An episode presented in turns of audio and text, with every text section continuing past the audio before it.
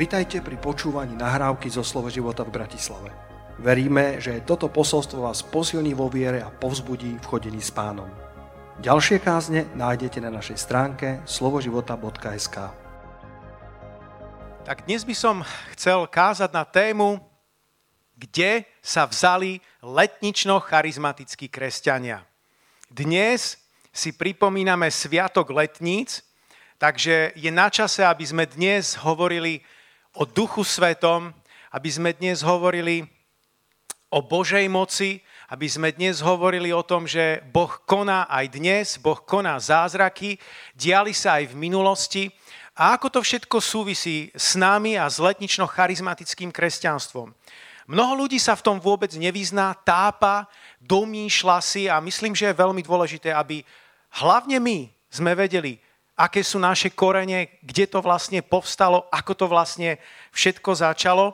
A nie len to, aby sme sami boli tými, ktorí, cez ktorých prúdi Božia moc a pre ktorých tieto veci ohľadne Ducha Svetého sú nie len teóriou, ale sú praxou, sú realitou. Tak o tom to bude e, dnešné nedelné ráno. Takže dnes si pripomíname Sviatok letníc, ktorý je, na, je 50. deň po Veľkej noci, v niektorých kruhoch sa používa sviatok Turic, e, tieto pojmy sú, sú zameniteľné, takže ak si sa stretli s obidvoma, je to ten istý, ten istý sviatok. V protestantských kruhoch sa oveľa viac používa, alebo takmer výhradne používa e, sviatok letníc, preto aj my to takto, takto používame.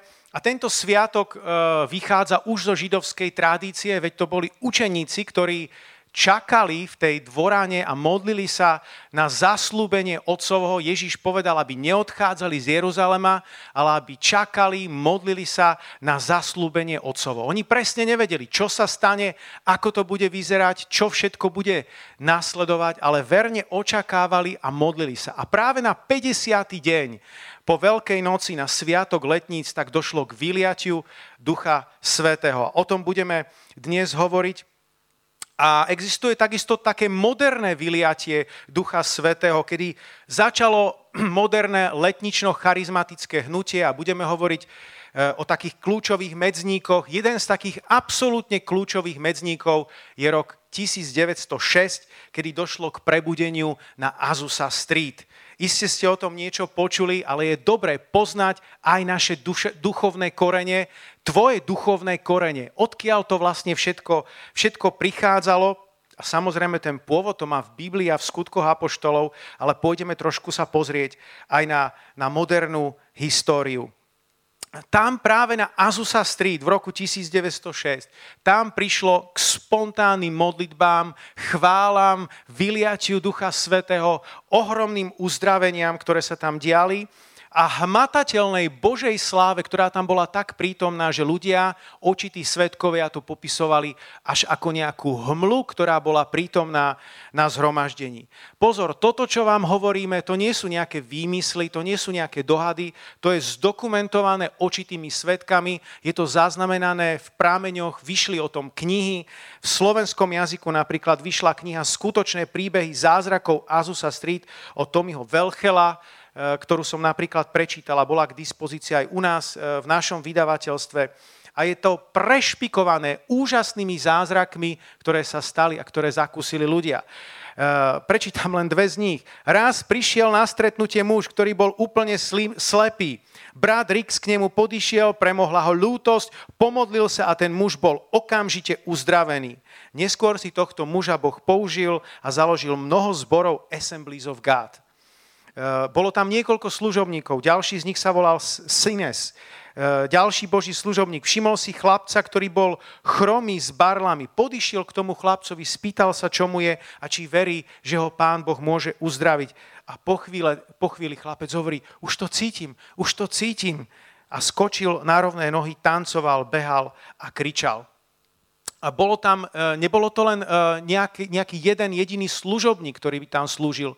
Bola tam veľká skupina ľudí a služobníkov, ktorí slúžili v moci ducha a, a prinášali uzdravenie Boh cez ich, cez ich ruky a modlitby mnohým ľuďom, ktorí tam prichádzali z veľkého okolia Mnoho ľudí sa tam obrátilo a mnoho ľudí odtiaľ vycestovalo a prinieslo e, prebudenie po celo, do celého sveta. Priniesli evanelium stráteným a postupne tento živý prúd kresťanstva, letnično-charizmatické hnutie sa stal absolútne neodmysliteľnou časťou kresťanstva ako takého a to uznávajú dnes nielen jeho sympatizanti, ale to uznávajú aj akýkoľvek oponenti. Pamätám si na naše počiatky, na slovo života Bratislava. My sme oficiálne začali e, naše fungovanie v roku 1995, ale mali sme aj prehistóriu od roku 1989, kedy sa stretávali kresťania, e, ktorí, ktorí boli ladení týmto smerom a ktorí mali veľkú túžbu a práhli po Bohu, práhli po Duchu Svetom, práhli po prebudení, práhli po tom, aby Slovensko bolo zmenené. A ja spolu s pastorom Petrom sme vhupli do tohoto prostredia potom v roku 1990.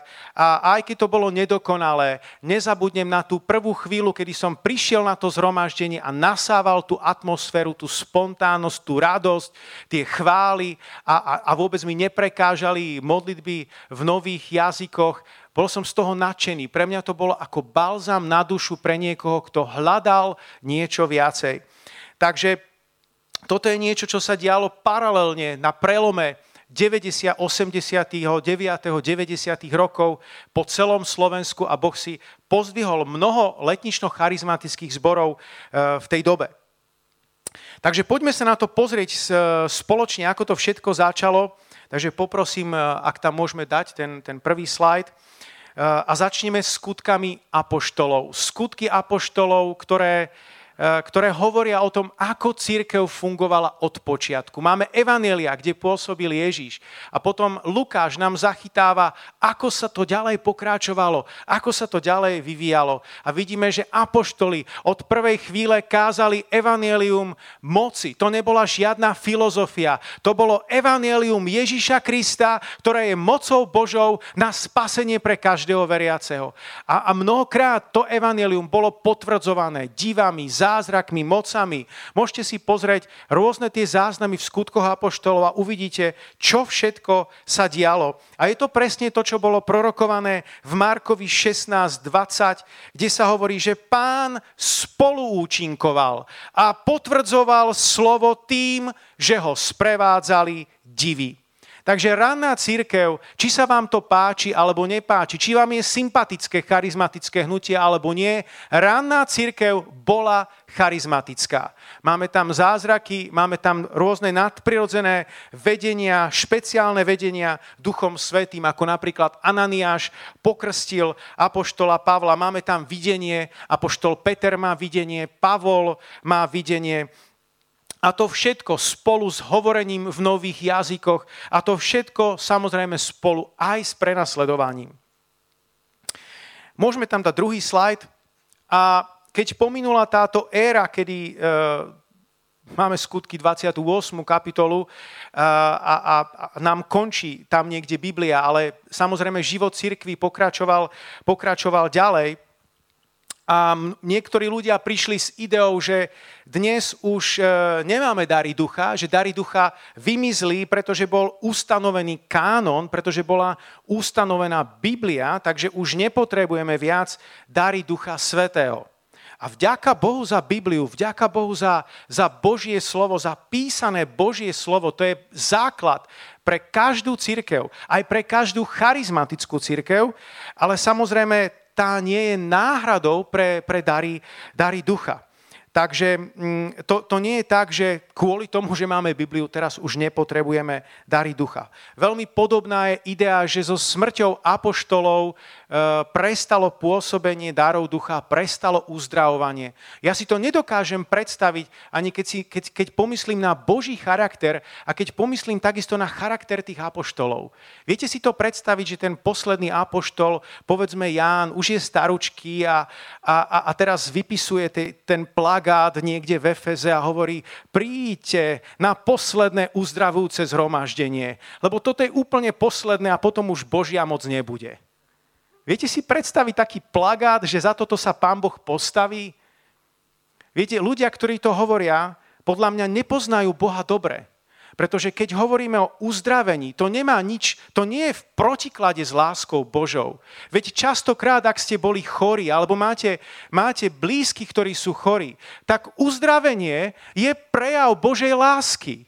Uzdravenie je prejav toho, že Bohu na niekom záleží. A keď sa ti uľaví od bolesti, aký si šťastný. To nie je niečo, čo by bolo v protiklade s nejakým charakterom alebo s Bibliou. To je niečo, čo ide ruka v ruke spolu s tým. Takže neskončilo to ani kanonom, neskončilo to ani smrťou apoštolov. Čo sa dialo počas, počas histórie, je, že dary ducha, aj keď dominovali ešte povedzme v druhom a, a, a v zásade aj v treťom storočí, tak postupne uh, mizli, ako sa stávala církev viac a viac formálnejšou. A ten proces bol potom završený tým, keď sa církev stala oficiálnym štátnym náboženstvom v 4. storočí. V druhom storočí sa však ešte v plnosti dejú divia zázraky v církvi. Církev je, je naďalej chara, cha, charizmatická. Máme tam príklad Ireneusa, Eh, biskupa z Lyonu. On je toho príkladom. On konfrontoval vtedajších čarodejníkov. A, a je, je známa jeho veta, kedy hovorí, však oni nedokážu ani otvoriť oči slepých. Toto si nedovolí niekto povedať alebo napísať, komu je Božia moc cudzia. Jemu to bolo prirodzené a sú záznamy o tom, že mu to fungovalo a že Božia moc prúdila, prúdila skrze neho. Uh, Tertulian, ďalší boží muž, ďalší z cirkevných otcov si koncom druhého storočia už všíma, že dary ducha sú na ústupe. Nehovorí, že prestali, ale hovorí, že dary ducha sú na úpadku, na ústupe. A potom máme Augustína, ktorý žil na, na, št, na prelome 4.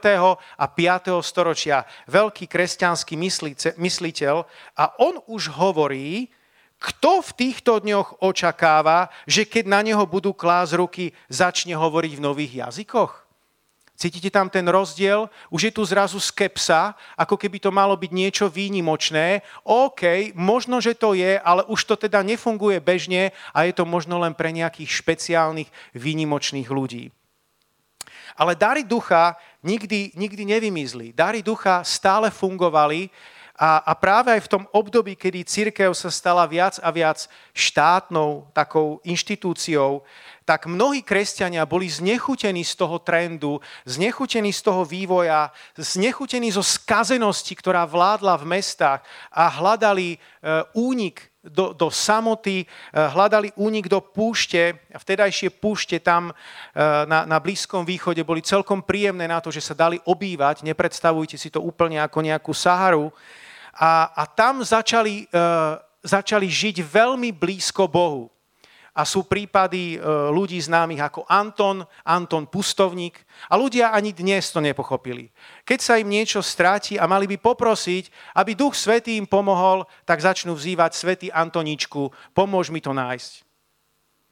Ale to je len preto, že niekde bola akási zmienka, je to pravdivý záznam z histórie, že tu bol akýsi Anton, pustovník, ktorý mal taký vzťah s Bohom, že keď za ním prišli tí skázení ľudia z mesta a mali obrovskú potrebu uzdravenia, rády, tak on bez toho, že by ich počul, bez toho, že by s nimi robil dvojhodinové poradenstvo, im z ducha povedal odpovede a tí ľudia boli v šoku. A ty dnes Nepotrebuješ vzývať žiadneho Antoníčka. Ty potrebuješ vzývať Ducha Svetého. Duch Svetý ti môže rovnako pomôcť, ako tým ľuďom pomohol pred stovkami rokov. Boh je stále prítomný skrze svojho Svetého Ducha. My môžeme rátať s jeho pomocou. O tom sú skutočné letnice. O tom je tá letničná skúsenosť. Boh žije. Ježíš uzdravuje. Ježíš pomáha. Prirodzene i nadprirodzene. Neviem ako vy, ale ja som z toho nadšený. Halelúja. Takže um, poďme na tretí slajd. Um, čo sa potom stalo v tom roku 300, 312, kedy cisár Konštantín sa stal ako keby pánom uh, celej západnej polovice ríše. Viete, že on sa obrátil, alebo akoby obrátil k Bohu, dodnes sa na tom mnohí dohadujú, ako to v skutočnosti bolo. On videl pred jednou veľkou bitkou kríž eh, a počul ako keby eh, vo sne alebo mal sen, že týmto krížom zvíťazíš. A tak to dal ten, ten, to znamenie kríža vojakom na, na štíti, štíty a oni potom naozaj vyhrali e, tú, tú vojnu a na ňo to zna, zaznamenalo taký obrovský vplyv, že neurobil tú vec, čo bola ustálená vec pre všetkých cistárov, že by mal obetovať Bohom. Takže na konci sa dokonca dal obrátiť až na smrteľnej posteli. Ale čo je absolútne kľúčové, ani nie tak jeho vlastný život, ale že sa naozaj zmenil charakter církvy ako takej, pretože sa stala štátnym náboženstvom. Ten posun bol veľmi postupný, a, ale zrejmý. V 3. storočí ešte napríklad Hippolytus povedal, že kresťanský zvyk vyžaduje, aby štátny úradník, ako vstúpi do cirkví, sa vzdal svojho úradu. Ale po Konštantínovi sa to posunulo do roviny, čo sa cisár stará do církvy. A potom zase až k posunu cezaropapizmu císár mal v církvi najvyššiu moc. Až po pápeža, pápeža Gelázia, to je koniec 5. storočia, ktorý vyjadril nadradenosť církvy nad štátom, a po Inocenta III., to sme už v 13. storočí, ktorý už vládol celému svetu. Prečo to hovorím? Pretože tento posun, ktorý bol, mal vplyv aj na pôsobenie darov ducha, ktorých e, viac a viac ubývalo a boli, bolo to na ústupe. Na druhej strane, však počas celého tohto obdobia, takéhoto odvrátenia sa od toho skutočného právého kresťanstva, stále existujú boží mužovia a ženy, ktorí žijú blízko Bohu, zhromažďujú sa väčšinou do kláštorov a prinášajú evanielium k barbarom, ku Germánom, ku Vandalom, ku Ostrogótom, Vizigótom, Frankom a evangelizujú vtedajšiu, vtedajšiu Európu.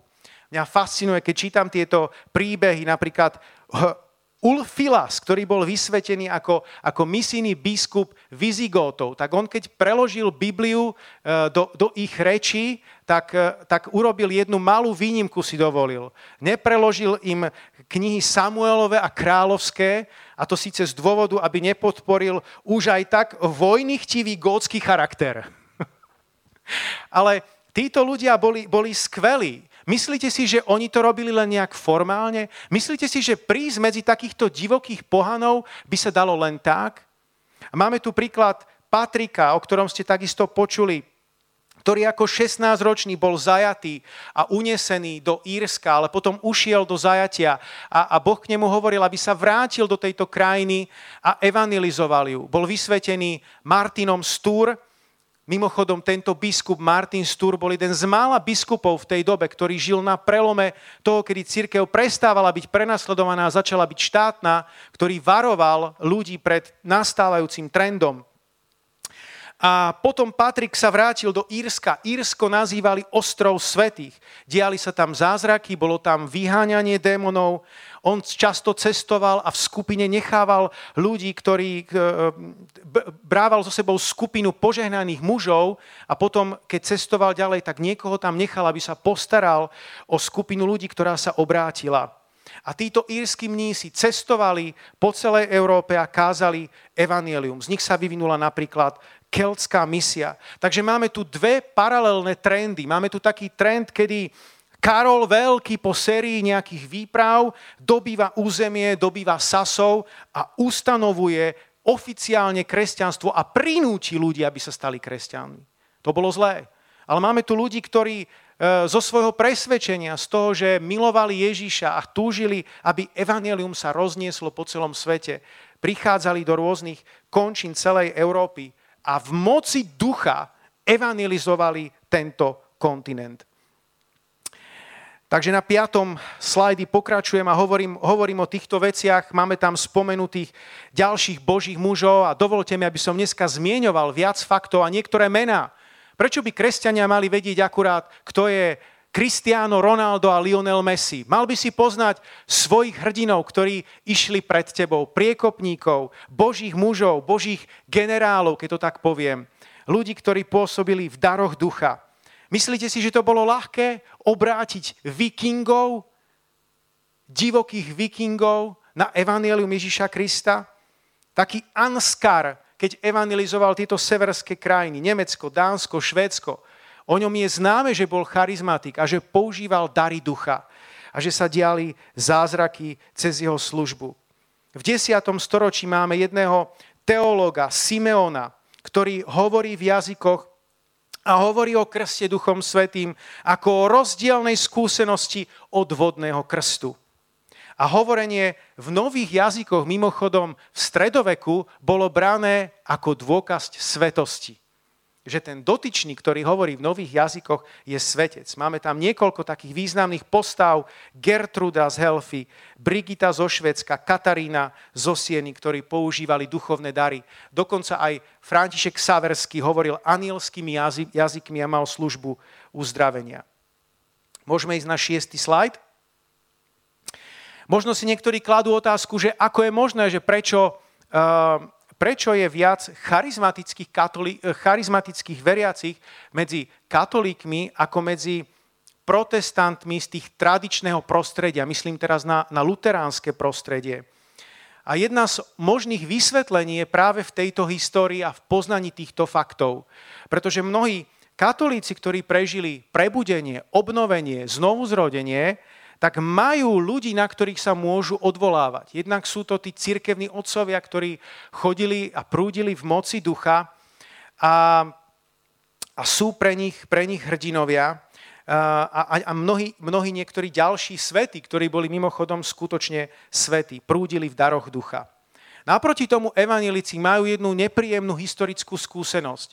Ešte začia z reformácie, ktorú tu nechcem dohlbky rozomerať, ale reformácia mala niekoľko takých krídel a jedno, to najradikálnejšie krídlo reformácie boli anabaptisti.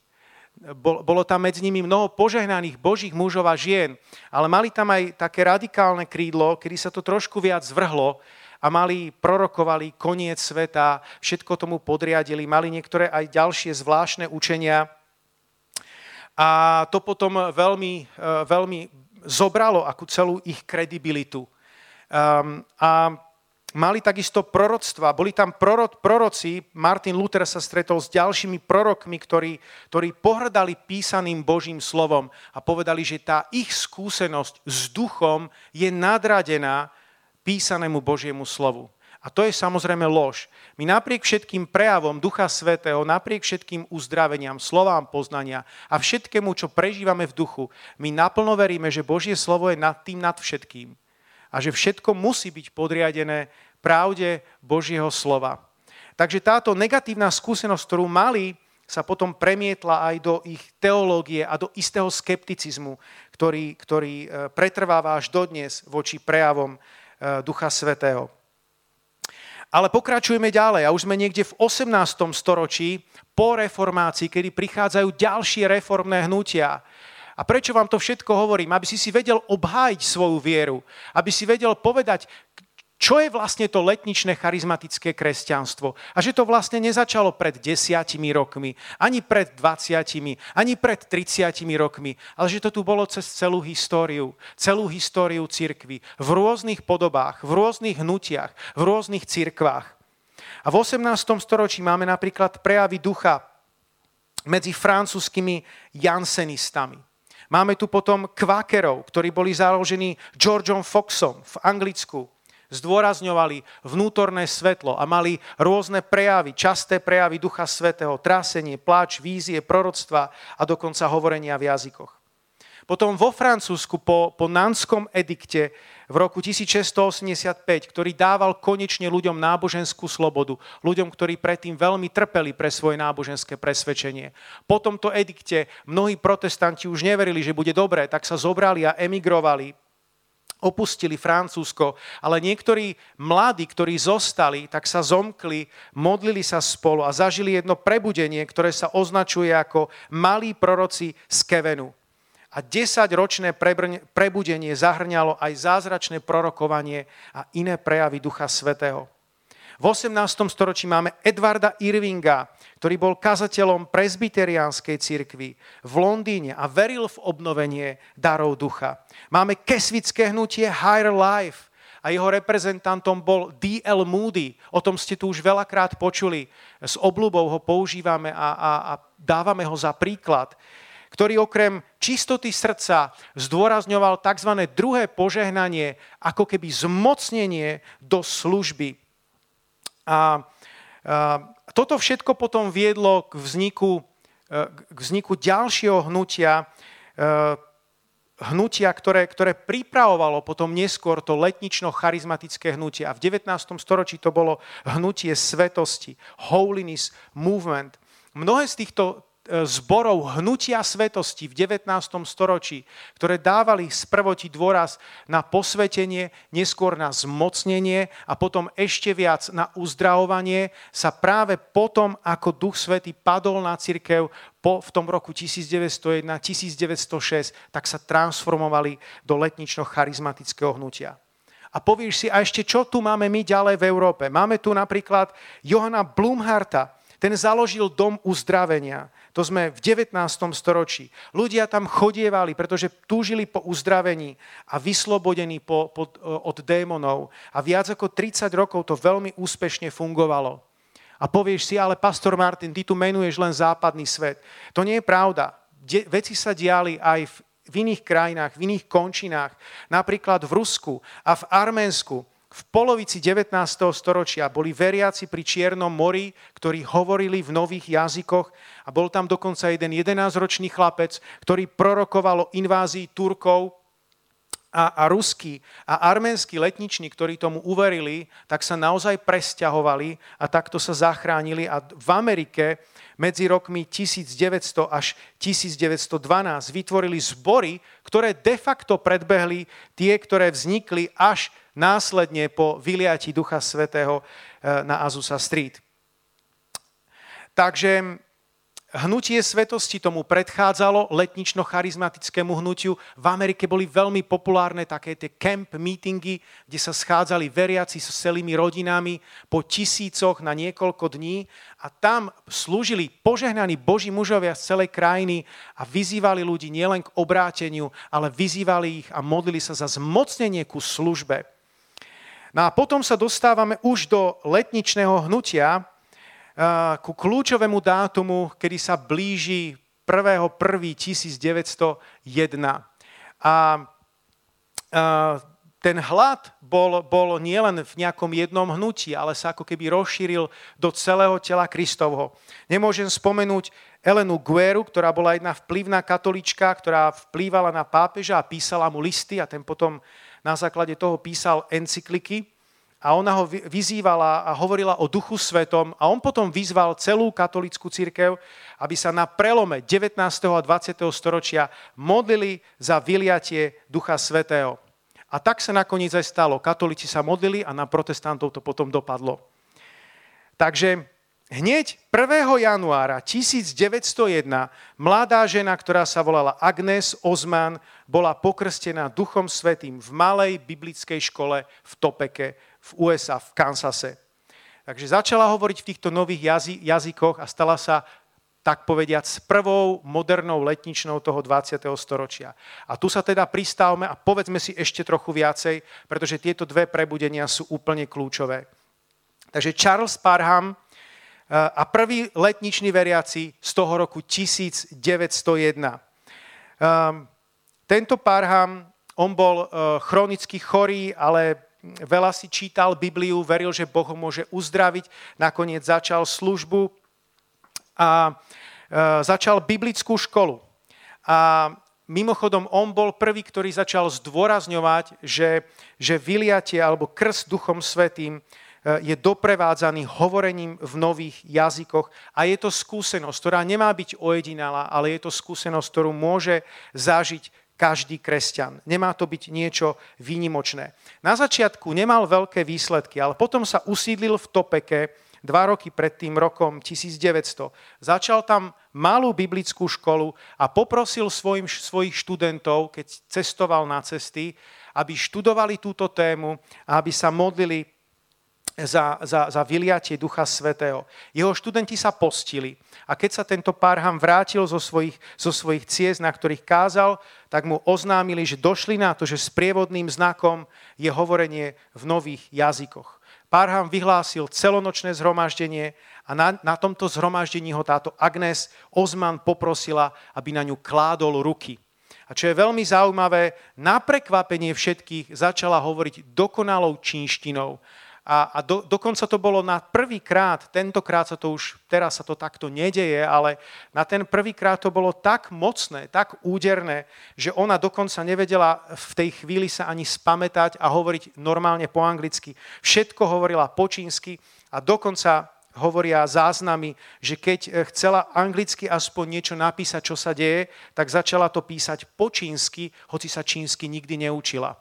Takže toto boli absolútne nadprirodzené zásahy. A potom sa to začalo, začalo veľmi šíriť. Prijímali to ďalší a ďalší, jeden za druhým a šírilo sa to na desiatky, stovky, tisíce veriacich. Ehm, na začiatku to nemalo zase ten rozmel cerosvetový, že by to malo, ehm, boli, boli nejaké státisíce a milióny. Bolo to dvo, aj kvôli tomu, že Parham nemal taký dôraz na misiu a preto sa to rozšírilo len lokálne, ale nie veľmi medzinárodne. Títo ľudia mali aj svoje slabé stránky. Parham bol, bol, bol takisto len človek ako ty a ja a niektorí z nich mali svoje, eh, svoje zápasy, len taká zmienka, aby ste si teraz nemysleli, že my týchto velikánoch vykreslujeme ako neumilných božích mužov. On mal napríklad rasistický postoj. No, a dostávame sa do roku 1906, to je 8. slajd, kedy hovoríme o prebudení na Azusa Street v Los Angeles. Takže, ako som spomenul, tí prví letniční prijali krst Duchom Svetým na tej biblickej škole, ale veľmi sa to nerozšírilo. O rozšírenie letničného hnutia sa postaral afroamerický kazateľ William Seymour. A keďže tam v tej dobe platili tieto e, rasové segregácie a aj táto škola bola tým poznačená, jemu ani nedovolili e, prísť do tej školy, aby, aby si tam sadol a, a, a počúval. On to jednoducho mohol dostať len tak na chodbe medzi dverami. Ale bol natoľko pokorný, že sa nad tým nerozčúlil, ale bol tam niekde medzi dverami a naplno sa zmocnil celého toho letničného posolstva. Naplno to zobral začal kázať a ľudia začali byť krstení Duchom, Duchom Svetým. A viacero ľudí začalo navštevovať tieto Sejmurové zhromaždenia. Vypuklo prebudenie, presťahovali sa na to Azusa Street, odtiaľ to máme, to prebudenie. A zhromaždenia boli trikrát do dňa, začali ráno o 10, končili až v noci, 7 dní v týždni, 3,5 roka. Zhromaždenia boli, boli spontánne, častokrát veľmi emotívne a, a bežnou súčasťou bol spev v jazykoch. Ľudia padali takisto na zem pod mocou, mocou ducha. Čo bolo tiež na tú dobu veľmi výnimočné, že sa prekonala tá rasová segregácia, boli tam ľudia bieli spolu s čiernymi na jednom zhromaždení. Mohli by sme o tom veľa hovoriť, ale naozaj toto malo obrovský vplyv na církev ako takú a na letnično-charizmatické hnutie ako také. Dodnes je aspoň 26 veľkých denominácií v Amerike, ktoré sa odvolávajú na toto prebudenie a tvrdia, že tam majú, majú svoj pôvod. Najväčšia z nich je napríklad Assemblies of God. Deviatý slajd. Letniční misionári boli poslaní do celého sveta tých prvých rokoch to fungovalo veľmi jednoducho. Ak si bol pokrstený Svetým duchom a hovoril si po čínsky, tak to znamenalo, že pán ťa posiela do Číny. Takže podľa toho, ako hovorili, my dneska vieme, že sú jazyky aj ľudské a sú jazyky aj anielské. Medzi anielov nepotrebuješ chodiť evangelizovať, tí sa majú dobre, ale títo prví kresťania, prví letnično-charizmatickí kresťania takýmto spôsobom tomu verili a presťahovali sa, boli nazývaní aj missionaries of one-way ticket. Teda kúpili si letenku, letenku asi nie vtedy, ale jednoducho asi lodný lístok a bol to len jednosmerný lístok, kedy sa presťahovali do tej krajiny, ktoré verili, že Boh ich volá a už tam zostali celý život. Takže obrovské sebevydanie týchto ľudí, a to samozrejme potom spôsobilo, že naozaj letnično-charizmatické hnutie sa rozšírilo do celého, do celého sveta. Um, Niektorí sa zamýšľajú, ako je to možné, že sa to tak rozšírilo. Možno ti budú tiež ľudia klásť otázky. Teológovia uh, hovoria obvykle o štyroch dôvodoch, prečo sa tak stalo. Prvý je ten, že jednoducho bolo to fakt Božie, spontánne vyliatie Ducha Svetého, niečo, čo Boh chcel, čo Boh naplánoval. a to je absolútne pravda. Druhý dôvod je, že to bolo pokračovanie všetkého, čo sa udialo predtým a preto som vám aj tú históriu takto, takto podal kedy to nadvezovalo najskôr na metodizmus a z metodizmu tam bolo hnutie svetosti a ten obrovský hlad tých ľudí po zmocnení ku službe, ku uzdravovaniu nakoniec vyústil po hlade, po duchu svetom a po vyliatiu svetého ducha. Takže istým spôsobom to len ďalej pokračovalo a nadvezovalo na to, čo pán Boh robil dovtedy. A ďalšie dva, dva dôvody sú možno také viac, uh, viac psychologické a síce o tom, že niektoré tie prejavy afroamerických letničných boli veľmi blízke černovskej spiritualite a to mohlo pomôcť k tomu, že sa to rozšírilo oveľa viac medzi nimi. A takisto, že celý ten spôsob bohoslužby bol veľmi priateľný pre jednoduchých ľudí, ktorí nemali radi nejakú dopredu danú liturgiu a nejaké, nejaké škrupule, ale cítili sa veľmi dobre, keď tam bola len nejaká ústna liturgia, keď tam bolo rozprávanie príbehov, rozprávanie svedectiev a keď sa mohli čo najviacerí z nich zapojiť do bohoslužby. OK, desiatý slajd. Tam máte vymenovaných niekoľko božích mužov a žien a nechcem rozoberať ich životy, lebo by sme tu boli aj po obede, ale spomeniem napríklad Emmy Sample McPherson, žena, ktorá e, pôsobila vo Fork Square Church. Len taká zaujímavosť, jej biblické centrum vytrénovalo 3000 kazateľov. 3000 kazateľov, dosť. A, e, a naozaj to bolo na tú dobu niečo, čo bolo absolútne revolučné. Ľudia ju milovali.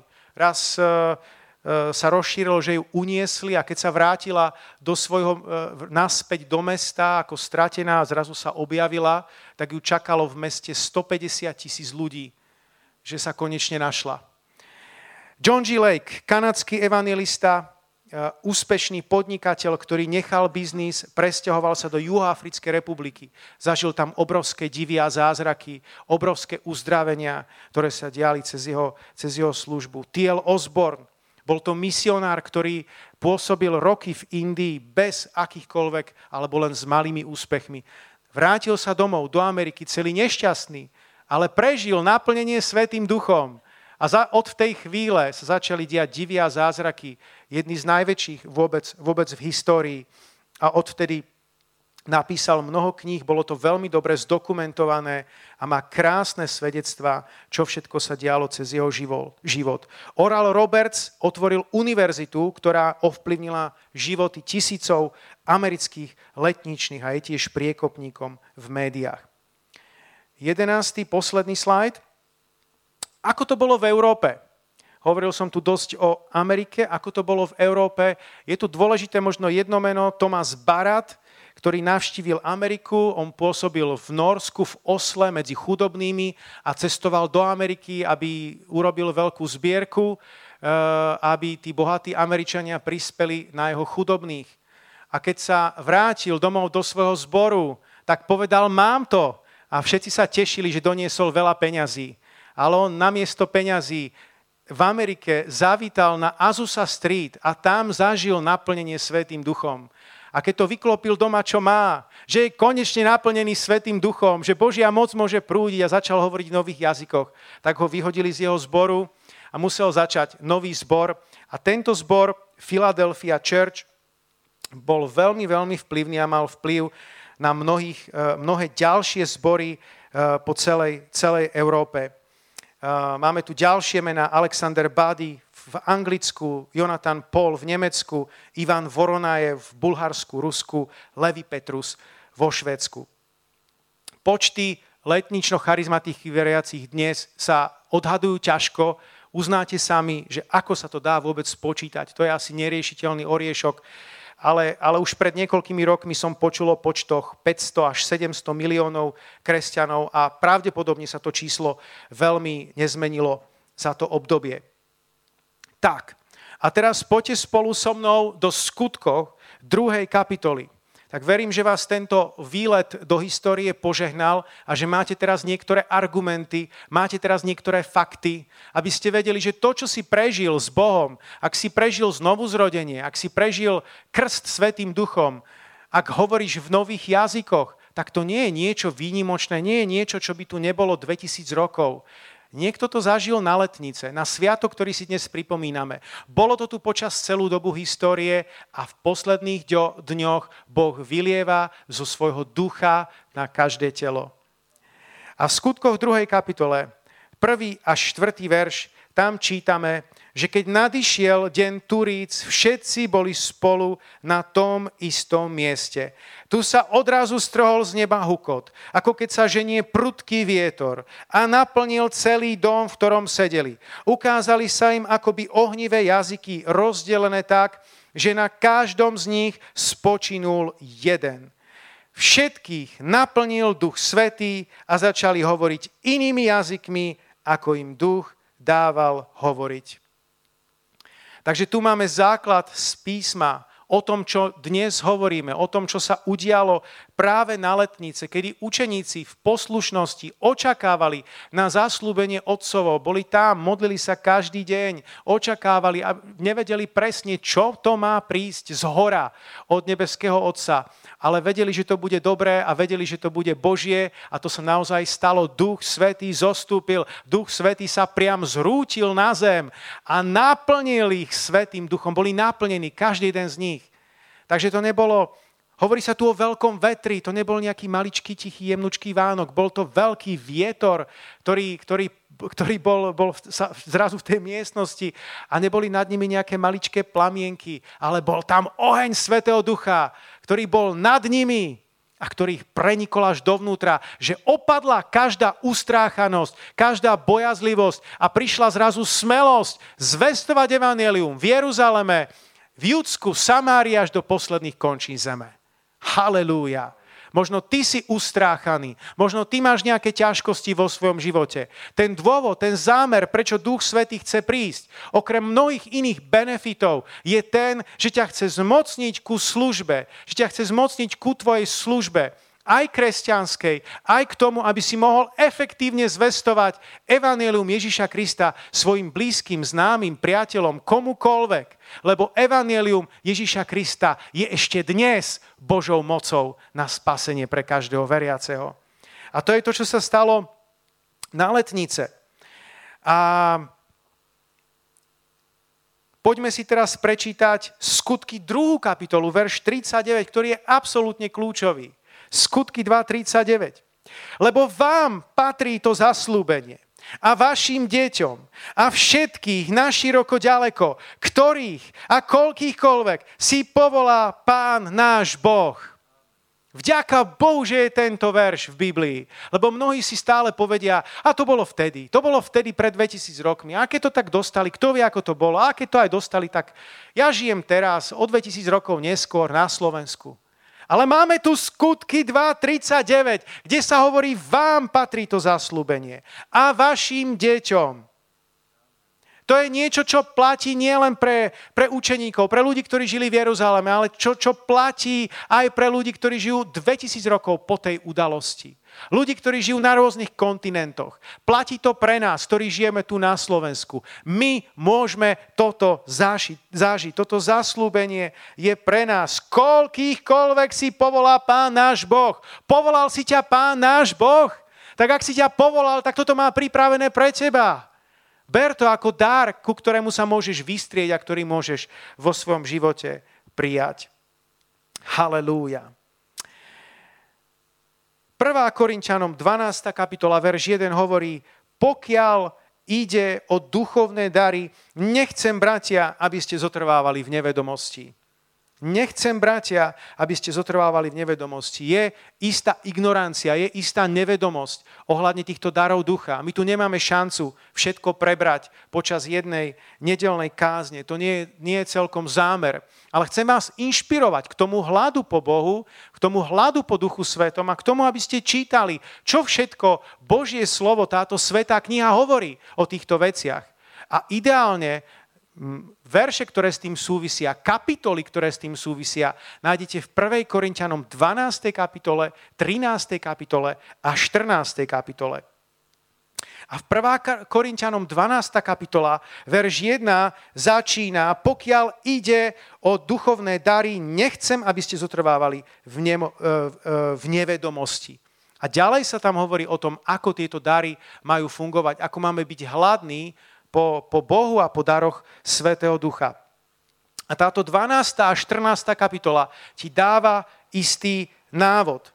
Tá 12. a 14. kapitola hovorí o daroch ducha a 13. kapitola hovorí o láske, o dôležitosti lásky, aby sme nikdy nenadobudli presvedčenie, že tieto dve, dva atribúty, tieto láska a dary ducha sú v nejakej opozícii. Oni idú ruka v ruke. Takže v 1. Korintianom 13. začína tá kapitola krásne. Keby som hovoril ľudskými jazykmi, ba aj anielskými a lásku by som nemal, bol by som iba ako cvenžiací kov a zvučiaci činel. A 1. Korintianom 13. kapitola končí, končí 13. veršom následovne. Teraz teda zostáva viera, nádej a láska. Tieto tri, ale najväčšia z nich je láska. A 1. Korintianom 14. kapitola, verš 1 pokračuje, usilujte sa o lásku. Vidíte tam to nadviazanie, tých myšlienok, usilujte sa o lásku. No, horlivo hľadajte aj duchovné dary, najmä však, aby ste prorokovali. Lebo kto hovorí jazykom, nehovorí ľuďom, ale Bohu. Nikto mu totiž nerozumie, mocou ducha hovorí tajomstvá že odborne sa tomu hovorí glosolália. Je to niečo sveté, je to niečo božie, je to niečo, čo môžeš dostať kdekoľvek. Môžeš to dostať tu na zhromažení, môžeš to dostať doma, môžeš to dostať a prijať niekde od pána v prírode, alebo tak, že bude niekto klás na teba, na teba ruky. A pri tejto príležitosti chcem dodať veľmi dôležitú vec, že keď to ktokoľvek nemá, tak to neznamená, že by bol nejaký kresťan druhej triedy my sa takto nikdy nepozeráme na kresťanov, ani v iných zboroch, ani v našom zbore. Ani v našom zbore a v našom hnutí nie sú všetci, ktorí by uh, hovorili v nových jazykoch. Máme ich radi, milujeme, milujeme ich a sú to vzácni, požehnaní, požehnaní bratia a sestry. Takže nech je preč od kresťanov, letnično-charizmatických kresťanov, akákoľvek pícha, tá nemá miesto, nemá mať miesto v našom, v našom srdci. Poďme to zakončiť prvým, prvou Korintianom, 14. kapitolou, verš 23, lebo už túžim sa modliť a chcem, aby ste sa modlili aj vy vo vašich domovoch. Aby keď skončí kázanie, tak to pokračovalo ďalej nejakou službou u vás vo vašich domovoch. 1. Korintianom 14. kapitola, verš 23 hovorí, keby sa teda celá církev zišla na tom istom mieste a všetci by hovorili jazykmi a prišli by tam jednoduchí ľudia, alebo neveriaci, nepovedali by, že šaliete? Ja tu mám jeden taký moderný preklad. Keby sa teda celá církev zišla a všetci by hovorili jazykmi a budete to vysielať cez YouTube, nepovedali by ľudia z médií, ktorí tomu nerozumejú, že šaliete? Aj preto sa budeme musieť s vami o malú chvíľku rozlúčiť, pretože pre nás sú tieto veci e, sveté, božie a chceme ich zažívať aj na tomto mieste, ale pokiaľ máš ten hlad po Bohu a naozaj úprimnú túžbu, tak Boh, boh ťa môže zasiahnuť tam doma, kde si. Ja si osobne pamätám veľmi dobre, kedy ja som prijal krst Svetým duchom. Neprijal som ho tak, že by na mňa niekto kládol svoje ruky, ale prijal som ho tak, že som sa modlil v prírode na jednej lúke. A priamo tam na lúke Boh odpovedal na ten hlad, túžbu a volanie môjho srdca a bol som pokrstený Svetým duchom. Halelúja. To je niečo, čo vám prajem a pôjdeme sa teraz modliť, aby pán účinkoval. Ešte nekončíme zhromaždenie, ešte bežíme online, ale poprosím aj vás sále, keby ste mohli byť bdelí a modliť sa. Poprosím aj chválu, ak by ste mohli prísť ešte, ešte na pódium na chvíľku. My ti ďakujeme, drahý páne, za všetko, čo sme počuli dnes. Ďakujeme ti, Páne, za tie úžasné svedectvá, ktoré si konal počas celej histórie svojej cirkvy. Ďakujeme ti, Páne, že napriek tomu, že tie dary ducha boli isté dlhé obdobie na ústupe, ty si bol stále verný a nechal si si svojich ľudí, svojich verných služobníkov, ktorých používali na budovanie tela Kristovo, na to, aby mohli misíne pôsobiť v rôznych krajinách, a ďakujeme ti, Pane, za to, že od roku 1901, 1906 si začal veľkým a mocným spôsobom vylievať znova svojho svetého ducha na každé telo. Ďakujeme ti, Pane, za tie nádherné prebudenia, ktoré boli v minulosti. A rovnako ťa žiadame ruka v ruke s tým, aby si nenechal nás suchých, aby si nenechal nás bez Ducha Svetého, aby si nás nenechal bez vody, bez živej vody, aby si každého jedného hladného nasítil. O, Pane, Ty hovoríš vo svojom slove, že hladných nasítiš dobrotami, bohatých pustíš preč prázdnych. Modlím sa, Pane, ak je ktokoľvek, aj tí, ktorí nás sledujú práve teraz, ak, sú, ak je ktokoľvek, kto je, kto je otvorený pre Božie veci, pre Božie pôsobenie, aby bol navštívený tam vo svojom domove.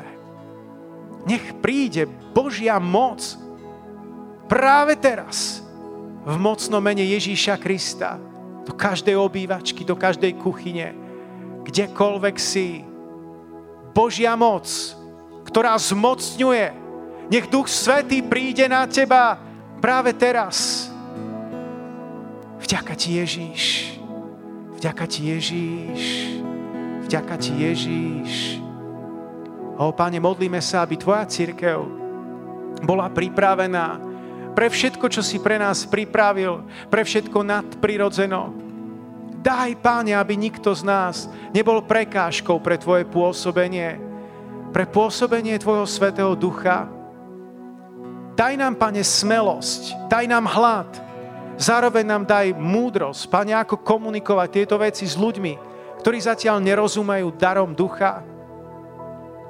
Vstávame Ti chválu, ďakujeme Ti, Pane, že v prichádzajúcich dňoch bude rásť Tvoja sláva, bude rásť Tvoja uzdravujúca moc, bude rásť Tvoje pomazanie a spolu s tým bude rásť Božia múdrosť.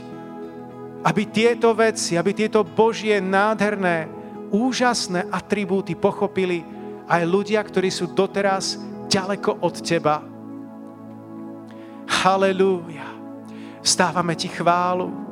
Vzdávame Ti chválu a modlíme sa, Páne, aby si vylial zo svojho svetého ducha na každé telo. Každá jedna církev, ktorá to myslí vážne, každý jeden miestný zbor, ktorý to myslí vážne, nech nie je ochudobnený o pôsobenie Tvojho Svetého Ducha. My žehnáme zborom a misijným skupinám nielen v našom hnutí, ale po celom Slovensku. Nech sa deje Tvoja vôľa. Nech Duch Svetý dopadne a naplní vnútro všetkých ľudí, ktorí sú hladní a smední. Veľmi ťa o to prosíme z tohto miesta spolu so všetkými, ktorí nás sledujú. Modlíme sa za to v mocnom mene Ježíš. V mocnom mene Ježíš. Ďakujeme ti, že nás počuješ. Modlíme sa, drahý páni, aj za všetkých veriacich, ktorí už sú letnično charizmatickí, aby mali Boží charakter, aby nemali píchu vo svojom srdci, aby mali pokoru, aby dokázali považovať druhých, ostatných za vyšších od seba, ako nás k tomu vyzýva Tvoje slovo. Daj, Pane, aby sme vedeli v múdrosti používať dary ducha, aby boli na prospech a budovanie tela Kristovho, či už toho veľkého tela Kristovho, alebo miestného tela Kristovho, našich vlastných zborov. Vďaka Ti Ježíšu. Vďaka Ti Ježíšu. Nech sa šíri pôsobenie Tvojho Svetého Ducha po celej tejto krajine. Nech Božie kráľovstvo naberá na sile, moci, sláve, pomazaní. Nech je toho oveľa, oveľa viac. Oveľa, oveľa viac, než doposiaľ. O to ťa všetci spoločne prosíme. V mocnom mene Ježíš. V mocnom mene Ježíš. Teraz chcem vyzvať vás všetkých, ktorí nás sledujete. Ak si vydržal až doteraz, otvor sa pred Bohom tam, kde si. Naozaj sa úprimne modli. Pán Boh je blízko tam, kde si. Môžeš niečo zažiť s Bohom. Možno je niečo, čo ti ešte Duch Svety ukáže, že potrebuješ dať do poriadku. Urob tak, ak ti Duch Svety ukáže. Možno ti Duch Svetý iba chce dať také jemné pohľadenie po duši. Že všetko je OK, že všetko bude v poriadku, že si v jeho rukách a nemusíš sa ničoho báť, čo je okolo teba. Chaosu, ktorý zúri okolo teba. Nemusíš sa toho báť, lebo Pán je s tebou. A možno pre niektorých z vás má Pán pripravené zmocnenie. Tak to príjmi. Očakávaj od Pána práve teraz.